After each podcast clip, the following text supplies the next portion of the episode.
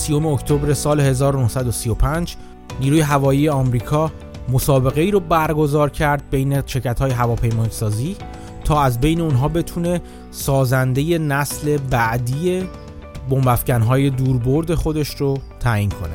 این مسابقه قرار نبود رقابت چندان پیچیده و نزدیکی باشه. همه می‌دونستن و همه حس می‌زدن که بوینگ برنده این مسابقه خواهد بود. با مدل 299 خودش و بدنه آلومینیومی درخشانش خودش که اوج هنر مهندسی زمان خودش بود. همه چی به خوبی پیش می‌رفت. بمب افکن 299 از روی باند تو شهر دیتون اوهایو آمریکا take off کرد و بلند شد و همه نفس راحتی کشیدن که همه چی داره خوب پیش میره. ولی به ارتفاع 300 فوتی بیشتر نرسیده بود که ناگهان از یه طرف کج شد استال کرد و سقوط کرد. این حادثه باعث شد تحول بزرگی در صنعت هوایی رخ بده. این تحول محدود به صنعت هوایی نبود و امروز می‌تونه کمک بسیار بزرگی برای ما کسانی که می‌خوان تو بازار سرمایه گذاری کنن باشه. امروز می‌خوام در مورد این تحول صحبت کنم. کمی هم سراغ دنیل کانمن معروف برنده جایزه نوبل میرم تا ببینم اون چه درسی رو برای ما سرمایه گذارا داره. در انتهای حرفم کمی در مورد یک کتاب بسیار مفید که خیلی می‌تونه به شما کمک کنه در سرمایه گذاری و نگاهتون به بازار با شما حرف می‌زنم. سلام من مهدی هستم و این سی و ششمین اپیزود از پادکست من به نام پرسزنی در بازاره. با من همراه باشید.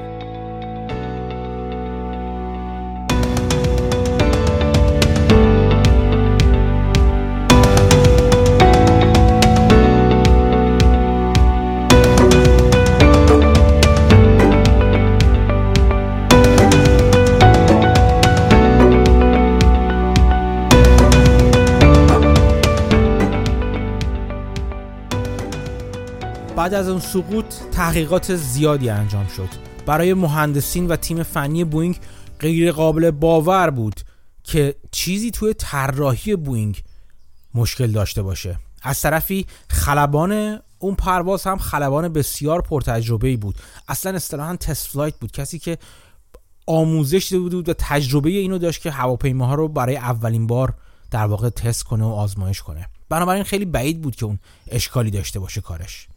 ولی تحقیقات نشون داد که حق با تیم فنی بوینگه. هواپیما اشکال فنی نداشت. تنها مشکل اینجا بود که خلبان فراموش کرده بود که مکانیزم قفل رادر رو که بالک عمودی انتهای روی هواپیما روی دوم هواپیما هست اون مکانیزم رو غیر فعال کنه و اون قفل مونده بود. و این باعث شده بود که هواپیما سقوط کنه. این اتفاق تجربه عجیبی بود. از این نظر که نشون داد که بوینگ 299 که هواپیمای جدید و نسبتا پیچیده ای بود چطور باعث شده بود که یک خلبان حتی با تجربه یکی از ابتدایی ترین و بدیهی ترین قدم های کنترلی خودش رو که در ابتدای پرواز باید انجام بده رو فراموش کرده انجام بده. ولی نیروی هوایی به راحتی از این هواپیمای عالی نمی‌خواست بگذره. بنابراین شروع کردن کار کردن روی اینکه چه کار کنن که این مشکل برطرف بشه و به چیزی رسیدن و مفهوم و روش و ابزاری رسیدن که امروز بسیار روتین و عادیه. اون چیز چیزی نیست جز چکلیست.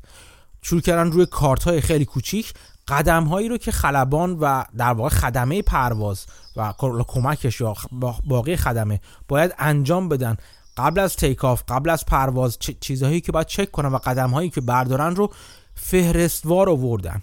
قدم های کلیدی که انجام دادنشون بسیار مهم بود. اینو توی کارت های خیلی کوچیکی گذاشتن و خلبان و خدمه موظف شدن که این چکلیست رو یکی یکی انجام بدن و جلو برن. نکته جالب اینجاست که بوینگ 299 با استفاده از این چکلیست ها وارد ناوگان هوایی آمریکا شد. و یک و هشت دهم میلیون مایل پرواز کرد. نیروی هوایی آمریکا 13 هزار تا از این مدل رو سفارش داد و یکی از هواپیماهای بسیار موفق دوران خودش بود. فقط با اضافه کردن یک ابزار کوچیک به اسم چکلیست. چیزی که امروز در تار و صنعت هوایی در همه قسمتاش نه تنها قسمت پروازش بلکه قسمت های طراحیش قسمت های بازرسی و همه چی تنیده شده این چکلیست. ولی نکته اینجا بود که چرا این چک لیست می‌تونه چنین تاثیر بزرگی رو بذاره. یک کتابی هست که من توصیه می‌کنم حتما بخونیدش. کتاب بسیار ساده ای هست که این کتاب, کتاب رو آتول گوانده نوشته. این آتول گوانده جراحی در بیمارستانی در شهر بوستون و این کتاب اسمش از چکلیست منیفستو این کتاب به خوبی تجربیات مختلف رو توی زمینه های مختلف کاری و حرفه‌ای نشون میده و توش نشون میده که چرا چکلیست می‌تونه بسیار مفید باشه. حرف کلی این کتاب اینه که تو دنیایی که امروز ما زندگی می‌کنیم و دنیای بسیار پیچیده خیلی از ماها تصمیماتمون رو تصمیمات ساده ای رو که باید انجام بدیم و از خاطر می‌بریم. به دلایل مختلف روانشناسی که همتون حتما بهتر از من می‌دونید. خیلی از ما آموزش های پیچیده دیدیم. خیلی از ما مطالعات زیادی داشتیم درس های زیادی خوندیم و از توانایی های خودمون مطمئنیم و در واقع کارهای چکلیست کارهای پیچیده ای نیستن. اینکه مکانیزم قفل رادر رو از کار بندازین چیزی نبودی که این خلبانه با تجربه انجام نده یا از اهمیت انجام دادنش قافل بوده باشه. ولی گاوانده اینطور میگه میگه وقتی سیستم ها از یک حدی پیچیده تر میشن تصمیمات وارد یک تصمیم گیری وارد یک مرحله و یک فازی میشه که قسمت های کوچیکی ممکنه از خاطر ما بره. یا به دلیل اعتماد بیش از حد خودمون یا به خیلی دلایل دیگه. اینکه فقط اون تصمیم گیری روال تصمیم گیری روال بسیار پیچیده ای هست. گاوانده از اهمیت ایجاد چکلیست ها برای فرایندهایی صحبت می‌کنه که به قول مهندسا میگن یا همه یا هیچن. به این معنی که اگر هر کدوم از قدم ها و یا اون سری تصمیمات درست گرفته نشن و انجام داده نشن کل پروسه تصمیم گیری کل نتیجه پروسه تصمیم گیری به خطر میفته و در واقع ممکنه درست نتیجه نده. در واقع به همین دلیلی که بهشون میگن یا همه یا هیچ. گاوانده اون رو با رفتن به فروشگاه برای خرید مواد تشکیل دهنده کیک تشبیه می‌کنه و میگه که اگه هر کدوم از مواد تشکیل دهنده کیک رو ما نخریم کیک اونجوری که می‌خوایم در نمیاد و چه بسا اصلا نتونیم کیک بپزیم. گاوانته میاد میگه که یک راه تصمیم گیری در مورد اینکه چه چیزهایی رو توی چک لیست بگنجونیم انتخاب و پیدا کردن این مواردی هست که انجام ندادنشون لطمه اساسی به نتیجه روند تصمیم گیری ما می‌زنه. یک نکته مهمی که دیگه که گاوانده روش تاکید می‌کنه میگه که خیلی وقتا ممکنه استرس اون لحظه و اون موقعیت باعث بشه که ما یکی از این قدم های اساسی و بحرانی و کلیدی رو فراموش کنیم. خودش چون پزشک هست میگه خیلی وقت ممکنه ما با یک مریضی مواجه باشیم که حال بسیار وخیمی داره و در واقع فشار این هستش که هرچه سریعتر براش کاری بکنیم. و خیلی طبیعیه که ممکنه ما این قدم بدیهی که گرفتن نبز مریض باشه رو فراموش کنیم. و اینجوری میگه که تو شرایط تحت استرس داشتن چکلیست می‌تونه به ما کمک کنه. این کتاب چکلیست منیفستو رو توصیه می‌کنم بخونید. کتاب بسیار بسیار خوبیه. ماکل مابسین که سرمایه گذاری که قبلا در موردش مفصل باهاتون صحبت کردم و از نگاه تیزبینانه و ریزبینانش من همیشه استفاده کردم به درستی میگه که ما دو جور چکلیست داریم. نوع اول چکلیست ها چکلیستی که به اسم دو کانفرم یا بکن و مطمئن شو معروف هستش. ما واسه میگه که سر استفاده که سرمایه گذار می‌تونه یا یک کسی که تو بازار می‌خواد فعال باشه و معامله گر باشه از این چکلیست بکنه اینه که قدم های اساسی که باید از نظر خودش برای خودش داشته باشه برای اینکه یک عامل یک سرمایه گذاری رو به عنوان مورد سرمایه گذاری انتخاب بکنه یا یک معامله رو انجام بده اینها رو برای خودش باید لیست کنه. مثلا میگه که من فقط تو شرکتی سرمایه گذاری می‌کنم که سودده باشه. من شرکتی سرمایه گذاری می‌کنم که توی مثلا ده سال اخیر به صورت متوسط درآمد خودش رو افزایش داده باشه. یا cash flow یا free cash flow یا نقدینگی آزاد خودش رو جریان نقدینگی آزاد خودش رو افزایش داده باشه. یا مثلا تو شرکتی سرمایه گذاری می‌کنم که بازدهی روی سرمایهش بیشتر از مثلا 10 درصد 15 درصد باشه مثلا. شرکتی که میزان بدهیش مثلا از انقدر بیشتر نباشه. میزان نسبت جاری یا کارنت ریشیوش از انقدر کمتر نباشه یا از انقدر بیشتر نباشه. خلاصه یک لیستی رو برای خودم دارم به عنوان سرمایه گذار که اینا رو هم اینا برای من مهمن. اینا رو یکی یکی چک می‌کنم. اگه هر کدوم از اینا برقرار نبود نه اینکه لزوما سرمایه گذاری رو کنار بذارم ولی باعث میشه من توقف کنم و راجبش بیشتر تحقیق کنم. به این جور چک لیست ها میگن دو کانفرم بکن و مطمئن شو. همینجا معلومه که شما برای همچین چک لیستی باید برای خودتون یک فلسفه سرمایه گذاری داشته باشید. چیزی که بعضا بهش میگن مانیفستوی سرمایه گذاری یعنی شما باید برای خودتون باید بشینید اینو واضح کرده باشید. شما به عنوان سرمایه گذار تو چه شرکت هایی می‌خواین سرمایه گذاری کنید؟ شرکت هایی که داغن و همه دنبالشون دارن میدان. آخ تسلا رفت بدو رفت بالا بدو دنبالش بدویم نیکولا رفت بالا بدو دنبالش بدویم آخ مثلا بافت پیر شد دیگه نمی‌تونه چیز کنه دیگه سرمایه گذاری کنه سهامش افتاد پایین. برم سرمایه ما بکشم از توش بیرون. یا مثلا بافت اگه سرمایه‌شو مثلا از تو هواپیمایی کشید بیرون منم دنبال بافت برم بکشم بیرون مثلا سرمایه گذاری ما از سرمایه ما از تو شرکت های هوایی مثلا. یا اینکه مثلا میگم که من تو شرکت های سرمایه گذاری می‌کنم که مثلا نسبت P به E شون سر به فلک نذاشته باشه. من با اینکه می‌دونم که P به E بالا نشون دهنده انتظار بالای بازار از سرمایه گز... از سرمایه گذاری است از انتظار بالای بازار از رشد اون شرکت مربوطه هست ولی برای خودم حد و حدودی قائلم.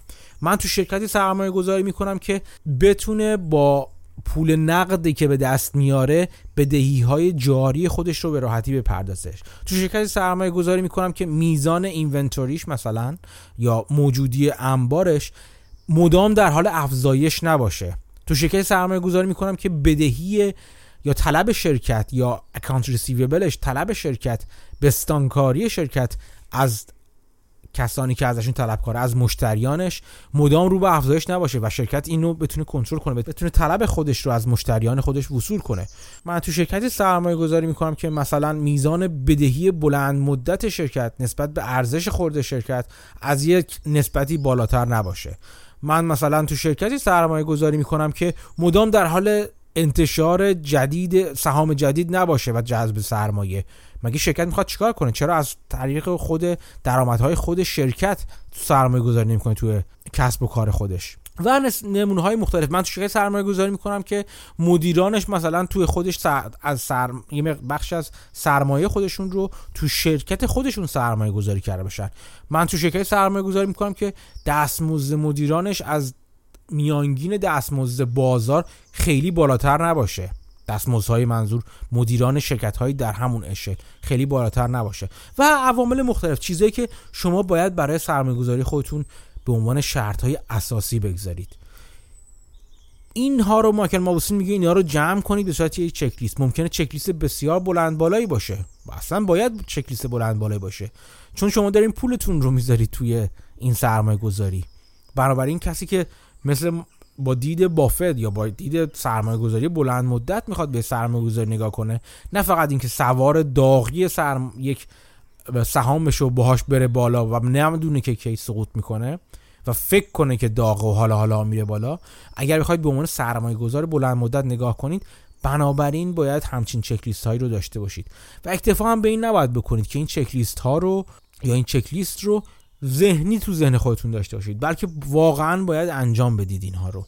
و واقعا باید اینها رو یک به یک بنویسید و یک به یک انجام بدید. یکی از دلایلی که من تعداد کمی معامله در سال انجام میدم خود من یکیش همینه. یکی اینکه باید این چکلیست های بلند بالای خودم رو بگذرونم. چکلیست هایی که بعضا در مورد صنایع مختلف متفاوتن. در مورد شرکت هایی با کسب و کارهای مختلف متفاوتن.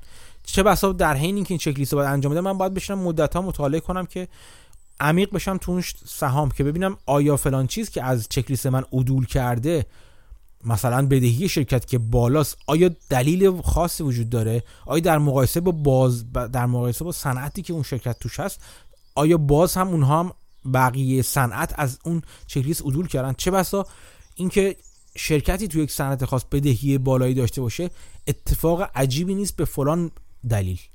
کاری که مثلا جان مالون توی شرکت های شبکه های تلویزیون کابلی انجام میده و بدهی بسیار بالایی روی اون دوش اونا می‌ذاره در حالی که می‌دونه اینا این بدهی بالا رو می‌تونن انجام در واقع جوابگو باشن.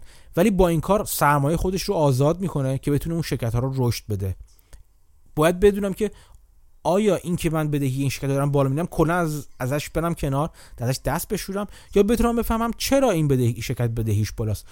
آیا چه روندی رو داره این بدهی بالا؟ یعنی می‌خوام بگم که همه اینها باعث میشه شما نگاهتون روی سرمایه گذاری عمیقتر و عمیقتر بشه. و اونجا قبلش هم بهتون گفتم داشتن چنین چکلیست هایی لازمش اینه که شما یک manifesto یا یک اصول سرمایه گذاری برای خودتون داشته باشید.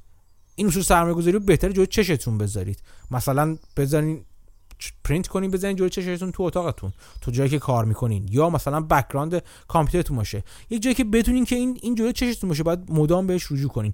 بدون پایبندی به این چک لیست ها بهتر سرمایه گذاری رو انجام ندید یا حداقل بفهمین که چرا دارید از اون چک لیستتون عدول می‌کنید. این بسیار نکته مهمی است.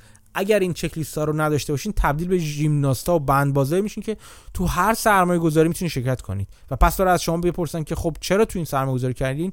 دلیل خاصی رو براش ندارین. این یکی از انواع چک لیسته ماکل مابوسی میاد میگه که ما یک نوع دیگه ای از چک لیست هم داریم و اون چک لیستی هستش که به اسم بخون بکن معروف است یا رید دو هستش. اون چه جور چک لیستیه اون چک لیستیه که شما برای اغلب برای موارد بحرانی کنار می‌ذاریم برای شرایطی که اون لحظه خاص پیش میاد. مثلا میگم که مثلا شما فرض کنید همچین چک های برای وقتی که خلبانا دارن برای وقتی که موتور مثلا سمت چپ از کار افتاد. فلان موتور از کار افتاد. یا مثلا سیستم هیدرولیک هواپیما از کار افتاد مثلا. تو این مواقع خاص برای اصطلاحا اسپیشال سیچویشن یا موقعیت های خاص این چون این چک ها رو به کار می‌برن. این چک هایی نیست که به صورت روتین استفاده بشن بلکه چک لیست هایی هستن برای مواقع خاص.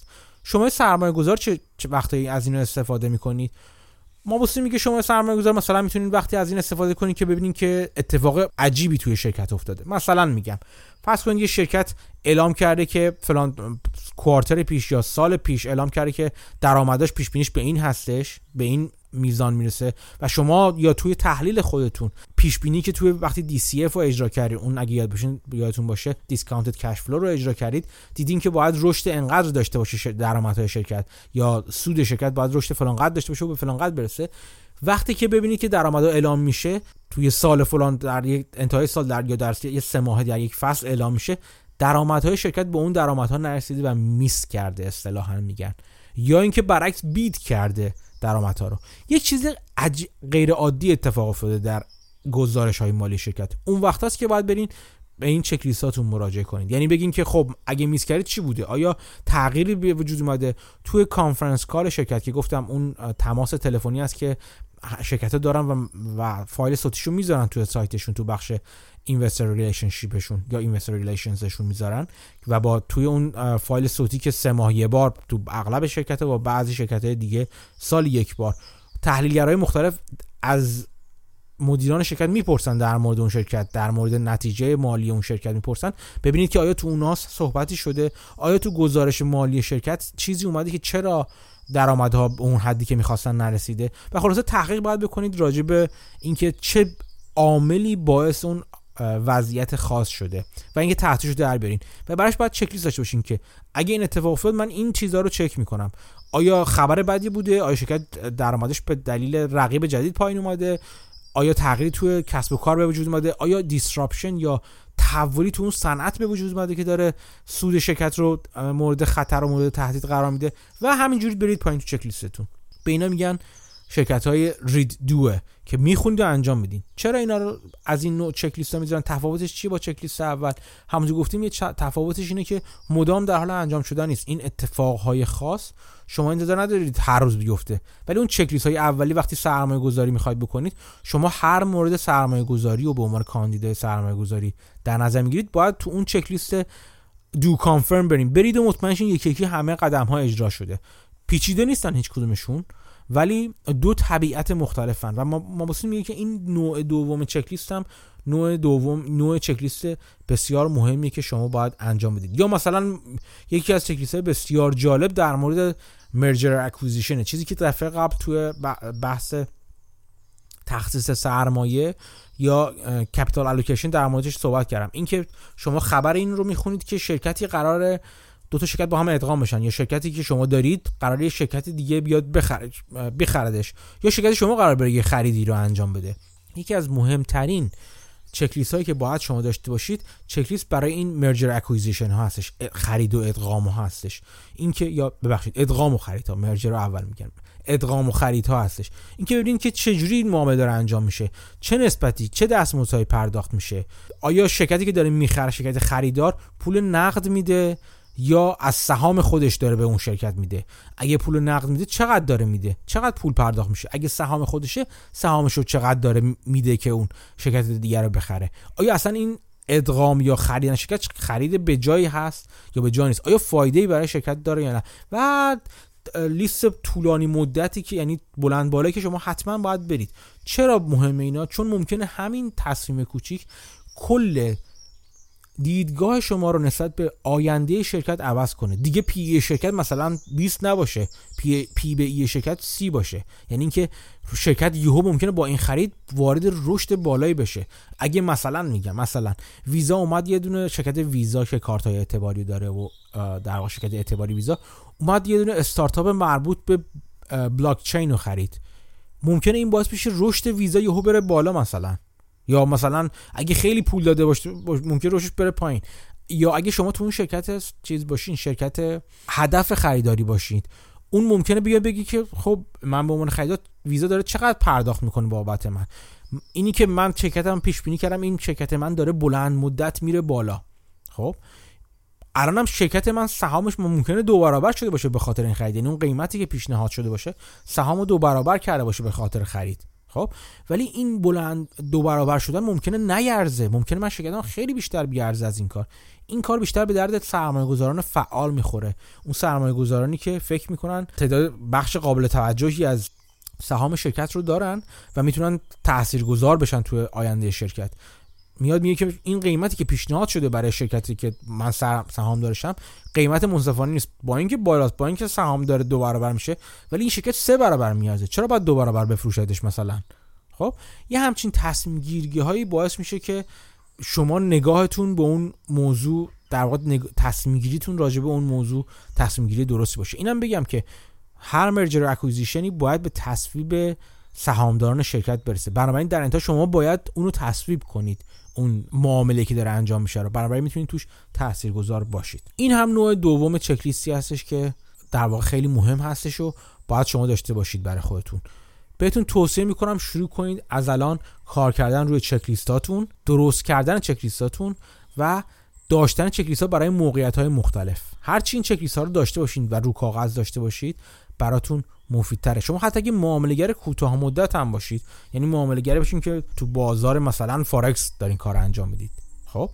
یکی از دلایل موفقیت شانسی من اون زمان به جز مدیریت ریسک خیلی بهش پایبند بودم به جز اینکه احساساتی نمی‌شدم در مورد بالا پایین رفتن قیمت ها این چک ها بود. چک ها به من نشون می‌داد که باید چه وقتی چه تصمیمی بگیرم. اگر چند تا uptick کردش اون ticker مربوطه آیا بفروشم؟ آیا از آیا position رو ببندم یا نه بذارم باز بشه و بره بالا؟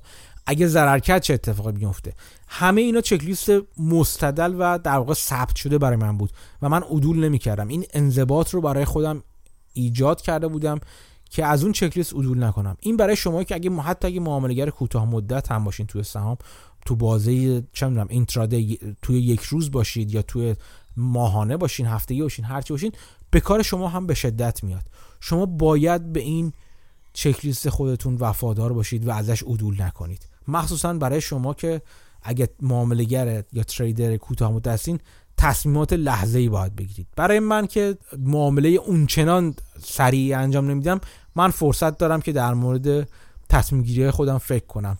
ولی شما ریدو باید باشین. از چکلیست نوع دوم مخصوصا باید خیلی خوب استفاده کنید که تصمیم گیری هایی تو زمان نسبتا پایینتری به نسبت تصمیم هایی که من می‌گیرم باید انجام بدین. بنابراین این برای شما مهم هستش. این ها رو گفتم که اهمیت چکلیست رو بگم و قبلش اهمیت اون مانیفستی که برای خودتون باید بنویسین رو بگم. ازش گریزی بزنم به یک نکته دیگه. اون نکته دیگه چیزی هست که باز مابوسین از قول دنیل کانمن میگه. مابوسین میگه که کانمن همتون کانمن رو می‌شناسین. دنیل کانمن برنده جایزه نوبل اقتصاد شد. یک روانشناس معروف بود که به همراه دوست و همکارش ایم استورسکی روی تصمیم گیری ها و الگوهای رفتاری روانشناسانه تصمیم گیری ها کار کردن. کانمن سال 2002 بابت همین تحقیقاتش که به همراه دوست فقید خودش که تا موقع دیگه فوت کرده بود ایمسترسکی برنده جایزه نوبل اقتصاد شد. مابوسین میگه وقتی من با اولین بار کانمن رو دیدم و باهاش صحبت کردم و کانمن بسیار آدم جالبیه و توصیه می‌کنم ویدیوهای مختلفش رو تو یوتیوب ببینید. مخصوصا یه ویدیو جالب داره با کارمندان گوگل صحبت کرده. مابوسین میگه وقتی ازش پرسیدم چه توصیه‌ای داریم برای سرمایه گذارا و اینکه بهتر تصمیم تصمیم گیری کنن چه, چه کار می‌تونن بکنن که دچار این همه مشکلاتی که نتیجه تحقیقات توه نتیجه تحقیقاتی که نشون میده ما تصمیم های غلطی می‌گیریم. ما از سیستم های غلطی برای تصمیم گیری ذهنیمون استفاده می‌کنیم. چه کار کنیم که تصمیم گیری درستی بگیم بگیریم؟ وقتی این همه ما خطا داریم توی تصمیم گیری هامون کانمن میگه که من یه توصیه توصیه می‌کنم که همتون یه دفترچه سرمایه گذاری داشته باشید. دفترچه که بهش میگن ژورنال سرمایه گذاری شما تمام تصمیم گیریاتون راجع به یک سرمایه گذاری رو بنویسید. این کار به نظر ساده میاد ولی از من که تجربه کمی در مورد سرمایه گذاری و معاملات بازار دارم بشنوید. که این کار این کار ساده نمیگم سختتر از اونی که به نظر میاد ولی خیلی مهمتر از اونی که به نظر میاد. اینکه شما تو دفترچتون فقط بنویسید خیلی ساده. دفترچه کوچیک ارزون مفت. چند رم الان قیمتش تو ایران نمیشه دفترچه کوچیک. داشته باشید که توش خیلی خلاصه بنویسید توی مثلا 7 ده جمله. بنویسید چرا فلان شرکت رو داری می‌خرید. به چی فکر می‌کنید؟ چرا فکر می‌کنید فلان شرکت سرمایه گذاری خوبیه؟ و نگاهتون راجع اون سرمایه اون شرکت بلند مدت کوتاه مدت چیه؟ چه چه اتفاقی باید بیفته که شما اون شرکت رو بفروشید؟ یعنی دلایل تصمیم خرید تصمیم برای خرید خودتون رو بنویسید. دلایلی که باعث میشه شما بخواید اون شرکت رو که خریدید بفروشید رو هم بنویسید. این خیلی مهمه. من خود من خیلی وقتا توی نوشتن این تصمیم گیری نوشتن این که برای خودم تعریف کنم که چرا فلان شرکت دارم می‌خرم باعث شده دیگه اون شرکت رو نخرم. به همین سادگی. یا خیلی وقتا که می‌خواستم یه شرکت رو بفروشم وقتی به دفترچه خودم رجوع کردم به نتیجه رسیدم که نه نمی‌خوام بفروشم. این شرکت هنوز اون تز اولیه توش برقراره و هنوز همه چی درسته و نمی‌خوام بفروشم. این خیلی مهمه. داشتن این ژورنال اصطلاحا سرمایه گذاری بهش میگن investing journal یا trading journal اگه شما معاملهگر کمی بلند مدت تو فارکس خیلی معنی نداره. تو intraday شما بنویسید که چرا فلان روز فلان کار کردم. کمی بلند مدت مثلا من معاملات option 6 ماه حداقل می‌کنم. بازم می‌نویسم که این option رو خریدم به این دلیلی که اینجوری بود اینجوری بود اینجوری بود. انتظار دارم این اتفاق بیفته انتظار دارم این اتفاق نیفته. این اصطلاحا Greek ش این معنی داشت. دلتای option اینجوری بودش. Implied volatility ش این بود به این دلیل به همه این چیزا به من این نتیجه رو رسون که این option رو بخرم. خب؟ یک 7 ده خط می نویسم راجع بهش. خیلی ساده نمی‌خواد خیلی پیچیدهشم کنه. اگه همتش رو دارین بلندتر بنویسید. یه جوری بنویسید که کسی دیگه اگه بخواد بخونه بفهمه. این نوشتن خاطرات سرمایه گذاری بسیار به درتون می‌خوره. در مورد فارکسی ها هم بگم انقدر نرونیمشون از درگاه دنیل کانمن اینکه اونا هم می‌تونن مثلا اونا هم می‌تونن ژورنال خودشون داشته باشن. حداقل از این نظر که بگن که خب من تو روز این معامله رو کردم این اتفاق افتاد این اتفاق افتاد ضرر کردم. چرا ضرر کردم؟ چه کار باید می‌کردم که نکردم؟ یا سود کردم؟ آیا من سودم بابت استراتژی درستم بود بابت تصمیم گیری درستم بود یا نه؟ شانس آوردم. وقتی من به شما میگم شانس می آوردم رو حساب همین ژورنال های معاملات همه که میگم که فارکس شانس می آوردم تو بیشترشون اینجوری که من مع... توانایی بالای من باعث سود شده بود. نه درست انضباط من خیلی مهم بود. مدیریت ریسک هم مهم بود. ولی این مدیریت ریسک و انضباط خیلی هم بعضا به دادم ممکن بود نرسه. نوشتن این دفترچه سرمایه گذاری دفترچه معاملاتی براتون بسیار مهمه. یک چیزی ارزون و یه سرمایه گذاری خیلی ارزون و ساده است و فقط ازتون انضباط میطلبه. این رو هم من پیشنهاد می‌کنم به عنوان ابزار دوم که ماکن مابوسین بعد از چک لیست در واقع و مطالعه کتاب گاوانده در مورد از دنیل کانمن در واقع قرض گرفته و به شما میگه این رو هم ابزار کار خودتون قرار بدید. کتاب چک لیست مانیفستوی آتول گاوانده ظاهرا ترجمه شده تو ایران و ترجمه بعدی هم نباید باشه. توصیه می‌کنم اگر سرمایه گذار اگه فعال بازار هستید با این دید این کتاب رو بخونید حالا. اگر نخوندید قبلا. یا اگر خوندید با این دید بهش نگاه کنید و یک مرور دوباره انجام بدین. تا آنجایی که می‌دونم آقای علی بندری هم توی پادکست بی پلاس خودشون راجب خلاصه این کتاب صحبت کردن. من اون اپیزود رو نشنیدم ولی مثل همه کارهای دیگه ایشون فکر می‌کنم کاری که بسیار خوب و مفیدی باشه. گوش دادن اون اپیزود رو هم بهتون توصیه می‌کنم. متن انگلیسی کتاب رو برای کسی که دوست دارن کتاب رو انگلیسی بخونن رو من توی کانال پادکست خواهم گذاشت. بعید می‌دونم خیلیتون برین سراغش چون همتون می‌خواین فارسی بخونید. ولی خب من همچنان ترجیح اینه که کتاب رو به زبان اصلی بخونم. اگر شما هم زبان خوبی دارید بهتون توصیه می‌کنم که کتاب رو به زبان اصلی بخونید. اگر فایل صوتیش رو هم پیدا کردم فایل صوتی رو کتاب رو هم انگلیسی البته. سعی می‌کنم که پیدا دارم توی کانال پادکست. خب این ابزارهایی بود که می‌خواستم ازش براتون بگم که بیشتر به کارتون بیاد. تو قسمت بعدی یا تو قسمت بعدی همین اپیزود پادکست راجع به اون کتاب دیگه ای که می‌خوام بهتون معرفی کنم و قبلا هم جسته و گریخته راجبش حرف زدم باهاتون صحبت می‌کنم. با من همراه باشید.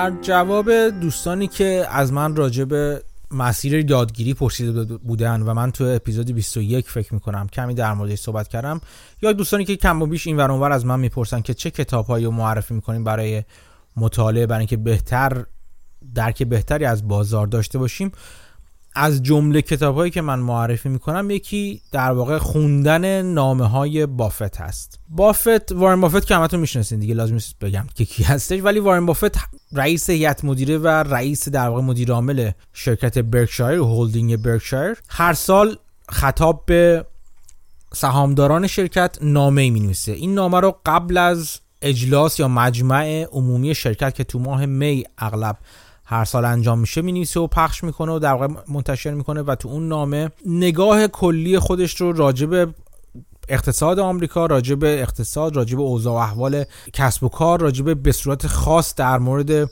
خود برکشایر شرکت های زیر مجموعه برکشایر آینده برکشایر و خلاصه راجب یک نامه خیلی بلند نسبتا بلند بالایی هست.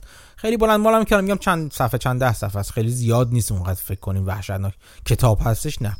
ولی تو اون, تو اون نامه ها که در واقع هر سال یک بار می نویسه یک دید خوبی رو راجع به اقتصاد و شما اگه هر سال این نامه ها رو بخونید این نامه ها دارای نکات بسیار جالبی هستن و دید بسیار جالبی از اوضاع احوال اقتصادی میدن. بافت این نامه ها رو از روز اولی که مدیریت برکشایر رو به دست گرفته می نویسه قبل از اون هم وقتی صندوق یا صندوق partnership یا شراکت خودش رو داشت و سرمایه گذاری می‌کرد برای شرکای خودش. اونجا همین نامه ها رو برای اونا می نوشت ولی از وقتی اون صندوق رو تعطیل کرد و تمام کارش و وقتش و تمام انرژیش رو برد تو در قالب برکشایر و سهام فروخت که دلیل بسیار جالبی هم البته داشت که این کار رو کرد که در اپیزود قبلی به صورت مختصر راجبش حرف زدم. نامه رو در قالب نامه سالیانه رئیس هیئت مدیره یا چرمن برکشایر خطاب به سهامدارا می و این از اون اول وجود داشته نامه ها تا همین حالا. متن این نامه ها تمام این نامه ها توی وبسایت خود برکشایر رسمی برکشایر قابل دسترسی است و می‌تونید اونو برید اونا رو دانلود کنید و بخونید. نکته جالب دیگه اینه که در مورد این نامه ها من میگم و توصیه می‌کنم به خوندنشونی که بافت از اون اول تا امروز خیلی آروم آروم شروع کرده سهامداران خودش رو تربیت کردن و آموزش دادن. در مورد بازار سهام در مورد طرز صحیح نگاه به کسب و کار و یک مثل یک سفریه که از اون ابتدا سهامداران خودش رو با خودش همراه کرده و بهشون آروم آروم آموزش داده. اون چیزی که در مورد کسب و کار لازمه بدونن در مورد تحلیل کسب و کار در مورد تحلیل کسب و کار خودش. چون از نظر خودش هر چی سهامداران آموزش دیده تر و با سوادتری داشته باشه برای خودش بهتره. این رو هم جالبه که براتون بگم برکشایر جزو شرکت هاییه که اصطلاحا میگن ترنوور سهامش یا گردش سهامش در سال بسیار کمه. یعنی یک نسبتی داره حدود یک درصد یا شاید بعضی وقت زیر یک درصد هم می‌رسه. منظور این است که میزان حجم معاملاتی که روی سهامش میشه به میزان سهامی که قابل معامله هستن تو بازار میزان کمیه. این نشون میده که از نظر خیلی ها ممکنه به این به این نتیجه برسن که این سهام به اندازه کافی liquid نیست ولی اینطور نیست. از به این معنی سهام شرکت مشکل liquidity نداره. خود بافت بهترین خریدار سهام شرکته.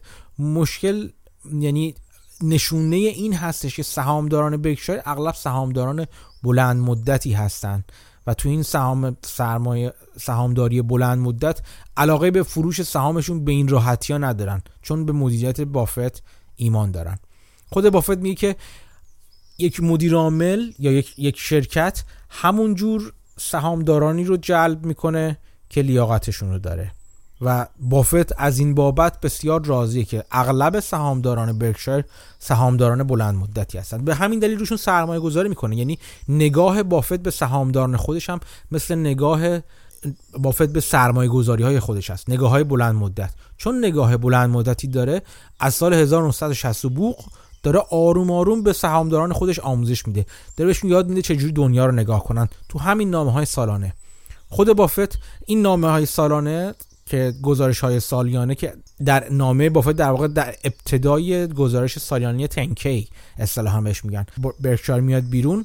چون اول یه حرفای بافت بعدش دیگه گزارش مالی و عمل کرده بافته. برخلاف گزارش های برخلاف نامه های افراد دیگه و برخلاف گزارش های دیگه گزارش های سالانه دیگه توش نشونی از نمودارهای پیچیده. اینکه ما چه فعالیت های گوگل منگولی انجام دادیم در طول سال مثلا چه چه خیریه ای کمک کردیم. خیلی از این حرفا زده نمیشه. خیلی راجع به زندگی خصوصی اطلاعات بی ربط داده نمیشه. چیزی که تو گزارش های شرکت دیگه خیلی زیاد می‌بینید. اگه شما ورق بزنید. خود بافت میگه که تو ابتدای تو یکی از نامهاش میگه ما همون چیزی رو به سهامداران خودمون ارائه میدیم که به عنوان سهامدار از شرکتهایی که توشون سرمایه گذاری کردیم انتظار داریم به ما ارائه بدن و وقتمون رو تلف نکنن. اون نکات رو می‌خوایم. بافت قلم بسیار گیرایی داره. در جوونیش معلم بوده و معلم خیلی شوخ و شنگی هم بوده و خیلی اصلا دوست داره معلمی و اینکه بره آموزش بده رو دوست داره. اینو بارها بارها هم گفته هم نشون داده. قلمش پر از تنزه و جا به جا من وقت خودم گزارش های نامه های بافت رو می‌کنم ممکنه قشقش به حرفایی که می‌زنه بخندم. واقعا تنز خیلی جالبی هم داره تو نوشته هاش و از این نظر هم جالب است. یعنی متن های نامه های بافت اصلا متن های نامه های حوصله سربری نیستن. حداقل از نظر من. برای من هیچ وقت نبودن. ولی خب با این حال چون الان حساب کنید از 1960 خورده 60 مثلا 8 مثلا حساب بگیریم تا حالا 1970 بگی شما. تا همین الان که 2020 باشه 50 سال دوباره بافت این نامه ها رو داره می‌نویسه. بنابراین ممکن نامه ها اولیه نامه های خلاصه تری بودن تا نامه های همین الان که نامه های پخته تر و بلندتری هستن بعضا ممکنه خیلی از اتفاقات اتفاقات روز اون زمان بوده باشه که خیلی الان کاربرد ندارن. یا مثلا بحث های اون لحظه باشه اون سال خاص باشه. به همین دلیل یک کتابی هست یک آقایی یک نویسنده که من دوستش دارم به اسم لارنس کانینگهام که خیلی رو بافت کار کرده رو برکشایر کار کرده. اومده این حرف های بافت رو موضوعوار در قالب یک کتابی به اسم The Essays of Warren Buffett Lessons for Corporate America جمع کرده. یا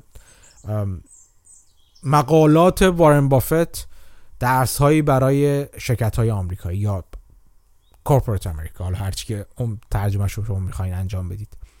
تو این کتاب اومده موضوع موضوع بررسی کرده. یعنی مثلا میگه که بافت راجع به شرکت داری اصول شرکت داری یا گاورننس که ما یه اپیزود در موردش صحبت کردیم. ترکیب هیئت مدیره. اومده تو سالهای مختلف مثلا ممکنه بافت سال 1978 85 80 مثلا 92 راجع به این موضوع صحبت کرده باشه. چکیده کلام بافت در مورد این موضوع رو جمع کرده گذاشته توی این کتاب. موضوع بعدی همینطور. موضوع بعدی همینطور. البته کتاب همه موضوعات رو نمیپوشونه بدیهتا ولی این خوبی رو داره که موضوع واره و شما می‌تونید اگه راجبه یه چیز یک موضوع خاص مثلا بدونید بخواید راجبه دستمزد مدیرا رو شرکت مدیرای شرکت ها بدونید و نظر بافت رو بدونید در موردش بتونید برید اونجا ببین اون موضوع خاص رو پیدا کنید. البته همه موضوع ها رو هم نمیپوشه نمیپوشونه. یک جور کتاب گزیده حرفای بافت در مورد موضوعات خاص است. اگر نمی‌خواین یه ضرب شیرجه بزنین توی نامه های بافت از اول تا حالا یا از حالا تا به قبل توصیه می‌کنم این کتاب رو بخونید کتاب ساده ای که اولین ما فکر کنم سال 2001 چاپ شده که خیلی چیزا اون موقع من اون نسخه رو دارم من نسخه اون نسخه رو خوندم و چند وقتی بارم برمیگردم مرور می‌کنم یک موارد خاصی رو توی همین پادکست از حرفای بافت تو اون کتاب خیلی استفاده کردم. وقتی در مورد owner's earning برای شما گفتم یا در مورد look-through earning برای شما گفتم و اینکه چطور بافت چجوری به درآمدهای سهام یک پورتفولیو نگاه می‌کنه یا به عنوان درآمد یک شرکت سود یک شرکت نگاه می‌کنه از این کتاب و از حرفهای بافت خیلی استفاده کردم. این کتابی هست که من توصیه به خوندنش می‌کنم. خیلی ها این رو حرف رو البته شاید تا حدی اقراق باشه ولی با این حال من بهش تا حد زیادی ایمان دارم. خیلی از سرمایه گذاران خیلی خوب گفتن که خوندن نامه های بافت از ابتدا تا انتها نه فقط این کتاب منظورم همه نامه های بافته از ابتدا تا انتها یک جور MBA برای شما. جایگزین مفیدی از یک MBA باشه. اگه پولشو ندارید برید با برید MBA بخونید یا اگه وقتشو ندارید MBA بخونید بهتون توصیه می‌کنن که نامه های بافت رو بخونید این به نظر ممکنه به نظر کمی اقراق‌آمیز بیاد ولی واقعا دید بسیار عمیق و تحلیل گرانه بهتون میده بافت تو حرفاش. و بسیار جالب هست این کتاب. متن این کتاب رو من خواهم گذاشت توی کانال تلگرام. فایل صوتیش رو هم فکر می‌کنم دارم و اون رو هم می‌ذارم تو کانال تلگرام. یک فایل یوتیوب داره که یک نفر برداشته خودش کتاب رو خونده اون رو هم می‌ذارم شاید به کارتون بیاد. ولی متن کتاب رو بخونید highlight کنید. من خودم خیلی استفاده می‌کنم. اگر نسخه شاید یه عکس از نسخه کتابی که دم تو دست من رو ازش استفاده می‌کنم ببینید. مدام هایلایت می‌کنم و آدم های بسیار بسیار بسیار قوی تر از من من که رقمی نیستم جوشون خودشون گفتن که مدام به حرفهای بافت مراجعه می‌کنن و می‌بینن که بافت چه زمانی چه حرف عمیقی زدی که بعد از سالها این آدما دارن بهش می‌رسن. و می‌بینن که چه عمق دیدی داشته بافت. از خیلی وقت پیش راجع به مسائل. و خیلی کتاب جالبی است این کتاب رو بهتون معرفی می‌کنم. یک نکته جالب دیگه هم که تو یوتیوب هست بحث و می‌تونید شما ازش استفاده کنید جلسات سالیانه برکشایر هست. من چند باری کلیپ های از این جلسات سالیانه رو کلیپ های کوتاهی رو به فراخور توییتر چون دو دقیقه و 20 ثانیه بیشتر اجازه نمیده کلیپ بذاریم به فراخور توییتر گذاشتم. پلیلیست این مجمع های سالیانه رو هم براتون می‌ذارم. تو این مجمع های سالیانه بافت به همه جور سوال جواب میده و بعضا بعضا سوال چرت پرت ازش پرسیده میشه از بافت و مانگر. ولی این دو نفر میرن میشینن و 5 ساعت سوال جواب میدن. از ساعت 8 صبح میشینن تا فکر می‌کنم 8 صبح یا 9 صبح میشینن تا 3 بعد ظهر 4 بعد ظهر با یه استراحت کوتاه بینشون به سوالا جواب میدن. و سوال مختلف از سرمایه گذاری از نگاه به زندگی بعضا سوال بی ربطی هم میشه. ولی از اینکه چجوری به بیزنس نگاه می‌کنن چجوری به مدیریت سهام نگاه می‌کنن به حقوق سهامداران چجوری نگاه می‌کنن و همه جور سوال جواب میدن. این فیلم ها هم توی یوتیوب وجود داره. من دانلودشون نکردم نمی‌دونم چقدر به کارتون میاد دانلود کردن و گذاشتنشون توی کانال تلگرامی. اگر برات اگر دوست دارید که من دانلودشون کنم بگید دانلودش خیلی کار سختی نیستش اگه براتون سخته تو یوتیوب دیدن.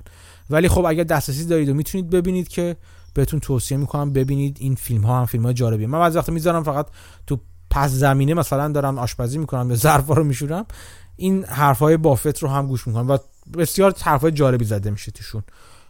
باز این در صورتی که شما وقت بیشتر داشته باشین. چون برای هر سال مثلا شما فرض کنید 5 ساعت ویدیو وجود داره. حساب کنید از من از چه سالی دقیقا ویدیوهاش موجوده ولی فکر کنم از 1980 خورده ای به بعد ویدیوها موجود هست و شما می‌تونید ببینید. این مجموعه با 7 ده نفر شروع شده 12 نفر فکر می‌کنم دقیقا. بافت شروع شده و الان به چند ده هزار نفر سی هزار نفر 20 40 هزار نفر مثلا می‌رسه مجموعه سالانه. و بافت با همون علاقه که اون مجموعه اول رو اداره می‌کرد این این رو هم اداره می‌کنه. تو ماه می همیشه برگزار میشه. توی شهر اوماها که دفتر مرکزی برکشایر هستش برگزار میشه و بهش میگن وودستاک سرمایه داری وودستاک فستیوال موسیقی خیلی معروفی بود که در شهر وودستاک آمریکا انجام شد. اینجا هم یه فستیوال سرمایه داریه و در واقع خیلی ها جمع میشن اصلا مثل چیز توریستی اونه دیگه.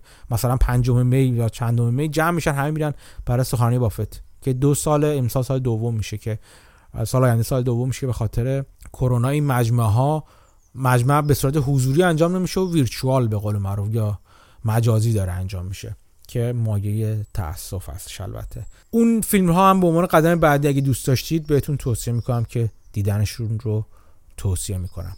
یک چند دقیقه کوتاهی با من همراه باشید تا این اپیزود رو هم باهاتون ببندم و یه چند تا صحبت کوچیکم با شما داشته باشم.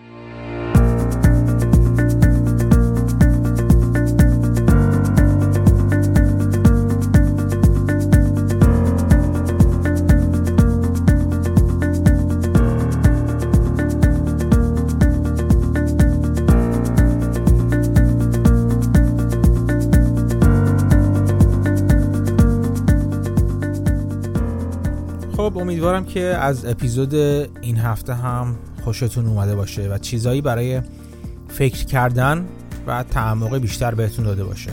من مدام روی کلمه فکر کنید فکر کردن تاکید می‌کنم. به خاطر اینکه به نظر من بیشتر زمان شما نباید صرف اکشن و حرکت در بازار انجام معامله در بازار بشه بلکه بیشتر باید صرف مطالعه و فکر و تعمق بشه و اینکه اون تیغتون رو آخته کنید. همونطوری که توی مسئله معروف فکر می‌کنم. چینی هستش تانجی می‌دونم که میگن که اگر کسی ده ساعت وقت داشته باشه برای قطع کردن یک درخت بهتر 9 ساعت تبرش رو تیز کنه. فکر کردن شما یادگیری شما تیز کردن تبرتونه. کافیه که اون تبری که دارید و اون معامله که می‌خواین تو ساعت آخر انجام بدین تبری که می‌خواین بزنید تو ساعت آخر تیز باشه تا کار بسیار ساده ای داشته باشید و کار دقیق و درستی داشته باشید ولی اگه مدام درگیر بالا پایین رفتن بازار باشین اگه مدام هول باشید برای اینکه فلان معامله رو انجام بدید اگر فکر, کنید که من چجوری الان سریع وارد بازار بشم چجوری بتونم شروع کنم معامله کردن چجوری سهام بخرم چجوری سهام بفروشم با تبر کند به جون درخت تنومند افتادین. و این وسط شما هستین که ضرر می‌کنید. نه تبر نه درخت چندان. به همین دلیلی که مدام ازتون می‌خوام که فکر کنید. یک نوشته کوتاهی رو من نوشتم توی توییتر که دوست عزیزمون در عزیز من در واقع یکی از دوستانی که خان... شنونده های پادکست و خواننده های و اعضای گروه مربوط به پادکست توی تلگرام هستن به من معرفی کرد در مورد گروهی که بسیار آدم های باسواد و بسیار همه چیشون عالی یعنی من اصلا هیچ انتقادی ندارم بهشون ولی خب اون سبک معامله من نیست. راجع به گروهی که توی آمریکای شمالی در بازار سهام بازار option ها بازار futures من دیدم تو تو خیلی چیزا تو بازار ارز و فارکس فعال هستن و خیلی در زمین های مختلف فعال هستن. به روحیه من خیلی سازگار نیست و زمانی بود دیگه الان نیست. و دلایل دلایل مختلف و متفاوتی هم دارم که بعضا گفتم و چه تو پادکست چه تو نوشته رو توییتر گفتم. این سبکی که من الان دارم راجبش فکر می‌کنم و بهش فکر می‌کنم و به بازار از اون دریچه نگاه می‌کنم سبک متفاوتی که بیشتر به تیز کردن تبر می‌پردازه تا افتادن به جون درخت با تبر کند. توی اونجا از تفاوت دفتر بافت و تفاوت یک trading floor گفتم. اینکه بافت اون عکس کمی قدیمی بود ولی عکس های جدیدم نگاه کنید فقط تلویزیون اغلب خاموش یا همیشه mute. بافت یه تلویزیون دیجیتال تو دفترش داره هنوزم همون دفتر همونجاست. فقط دکوراسیونش کمی عوض شده. یه کامپیوتر داره که استفاده نمی‌کنه. تازگی ها موبایلش موبایل تاچ شده و لمسی شده. و, و اصلا باش بازم مدام قیمت ها رو چک نمی‌کنه. تلویزیونی هم که اونجا هستش مثلا داره سی ام بی سی یا بلومبرگ هرچی پخش می‌کنه میوت هست. نمیشنوه. بعد وقت نگاه میندازه ببینه چه خبره از نظر تصویری مثلا چه اتفاق داره میفته یک محیط ساکت و آروم برای خوندن و مطالعه کردن. عکس دستیار بافت رو گذاشتم که به اشتباه اسمش رو تد کومز گذاشتم که در واقع اسمش تاد کومز هست و دستیار دیگه اسمش تد وکسلر هست. این دوتا به تد و تاد معروف هستن دستیارهای بافت و اونها همینجوری نگاه می‌کنن. یعنی اون مخصوصا ماجرای جالب و داستان جالبی داره که اگه یه بار فرصت کردم براتون میگم که چجوری تاد کومز شد دستیار بافت.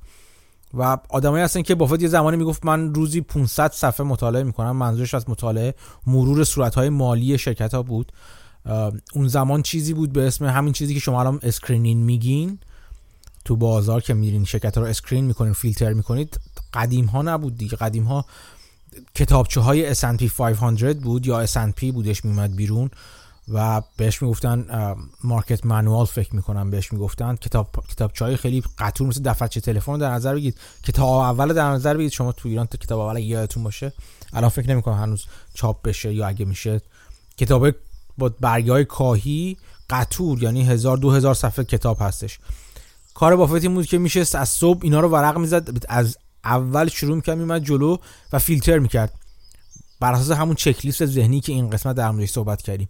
فیلتر می‌کرد اغلبم رد می‌شد. یعنی از شاید از 500 صفحه شاید یه دونه سهام انتخاب می‌کرد مثلا. گزارش های مالی فصل گذشته یا سال گذشته شرکت ها بود. اینا رو مدام مرور می‌کرد و می‌رفت جلو و از توش انتخاب می‌کرد. روزی 500 تا از این شرکت ها رو یا 500 صفحه گزارش مالی رو مطالعه می‌کرد و جلو می‌رفت. بعضیا رو مرور سریع بعضیا رو عمیق‌تر می‌شد و بیشتر دقت می‌کرد می‌خوام بگم که سر این آدم تو کتاب بود. من توصیه می‌کنم هیچ پیش چیزی اجبار نیست واقعا. نمی‌تونم من دعوایی که به درد خودم می‌خوره رو به همه بتپونم. ولی من همینجور سرمایه گذاری رو ترجیح میدم به انواع دیگه. یک محیط آروم و ساکت که بتونی توش عمیق بشی مطالعه کنی. و البته بعضی هم آدرنالین دوست دارن و دوست دارن بالا پایین بپرن و معامله سریع معامله کنن. مدام برای بروکرشون پول بسازن چون برای هر کمشون یه کارمزدی داره میره دیگه. مدام برای بروکرشون پول بسازن و هم اونو پول دار کنن بلکه خودشون هم بتونن پول دار بشن. نگاه من به معاملات زیاد و فراوون اینجوریه که شما بروکرتون رو بیشتر پول دار می‌کنید تا خودتون رو. ولی خب بعضی هم این توانایی رو از خودشون انضباط رو توانایی از خودشون نشون میدن و معاملات همچنان پولسازی با فرکانس و تناوب بالا می‌تونن انجام بدن. که بسیار هم عالی. فقط خواستم وقتی من مدام تاکید می‌کنم به اینکه فکر کنید منظورم این هستش که فکر کنید. منظورم این هستش که عمیقتر راجع به بازار مکانیزم های بازار اون چه در بازار میگذره و اینکه پشت اون منحنیایی که عزیزان چارتیست و تکنیکالیست مدام بررسی می‌کنن و خط مقاومت می‌ذارن و ترند می‌ذارن و انواع اقسام اندیکاتورها رو به قول خودشون از چیز از بازار در میارن رو با روی منحنی ها میندازن. بدونید و فراموش نکنید که پشت اینها شرکت قرار داره. پشت اینها یک کسب و کار قرار داره و درسته که بازار در انتها اون چیزی که شما دارید می‌بینید نمودی از احساسات بازار نسبت به شرکت ها هست. ولی پیشبینی احساسات بازار بسیار سختتر هست تا پیشبینی خود شرکت از بازار. بنابراین توصیه می‌کنم که به اون چیزی که پشت پرده میگذره هم دقت کنید. و البته ممکن این نیستم که تحلیل های تکنیکال گاهی می‌تونن به کار هم بیان و مثلا برای نقطه ورود به سهام مثلا می‌تونن به کار بیان. اینکه شما یک سهام رو انتخاب کنید و می‌دونید که این شرکت سهام شرکت خوبه و مثلا بدونید توی سه چهار پنج روز آینده چه قیمت هایی چه جاهایی ممکنه نقطه ورود خوبی باشه. وقتی که بازار داره از تب و تاب میفته اون وقتا نقطه ورود خوبیه. ولی اینم بدونید که ممکنه خبر تحلیلی که شما بهش رسیدین تحلیل باشه که بقیه بازار هم بهش برسه به زودی و بازار همون چیزی که شما می‌بینین رو ببینه و هیچ وقت نقطه های بهینه ای برای ورود پیدا نکنید. برای این برای نقاط بهینه خودتون هم حد و مرز قائل بشید. انتظار نداشته باشید که بازار و منحنی های احساسات بازار اون چیزی که در واقع واقعیت پشت چارتا هستن به شما همیشه نقطه بهینه ورود بده. بعضی وقتا هم نقطه بهینه ورود نمیده. شما باید تحلیل بنیادی و تحلیل اساسیتون از اون کسب و کار. مدام اینو بر خودتون مرور کنید که این سهم نیست یک عدد نیست یک کسب و کاره. از اون اتفاقی که پشت اون سهام میفته بتونید تحلیل خودتون رو داشته باشین و معامله خودتون رو انجام بدید. به همین دلیلی که من مدام به شما پیشنهاد می‌کنم دوستانه که فکر کنید فکر کنید فکر کنید بخونید و بازم فکر کنید و مدام از خودتون سوال پرسید امیدوارم دو سه تا ابزاری که این اپیزود به شما معرفی کردم به کارتون بیاد. اکیدا همه اینها رو به شما توصیه می‌کنم. هم دو ابزار مربوط به نوشتن دفترچه معاملاتیتون دفترچه انتخاب سهامتون یا اون ژورنال سرمایه گذاریتون و همینطور استفاده از چکلیست و داشتن منیفستو داشتن این که شما چه سهامی رو می‌خواین انتخاب کنید چه جور شرکتی رو می‌خواین. اینا رو اکیدا بهتون توصیه می‌کنم. کتاب اسیزا وارن بافت رو هم بخونید کتاب بسیار خوبیه.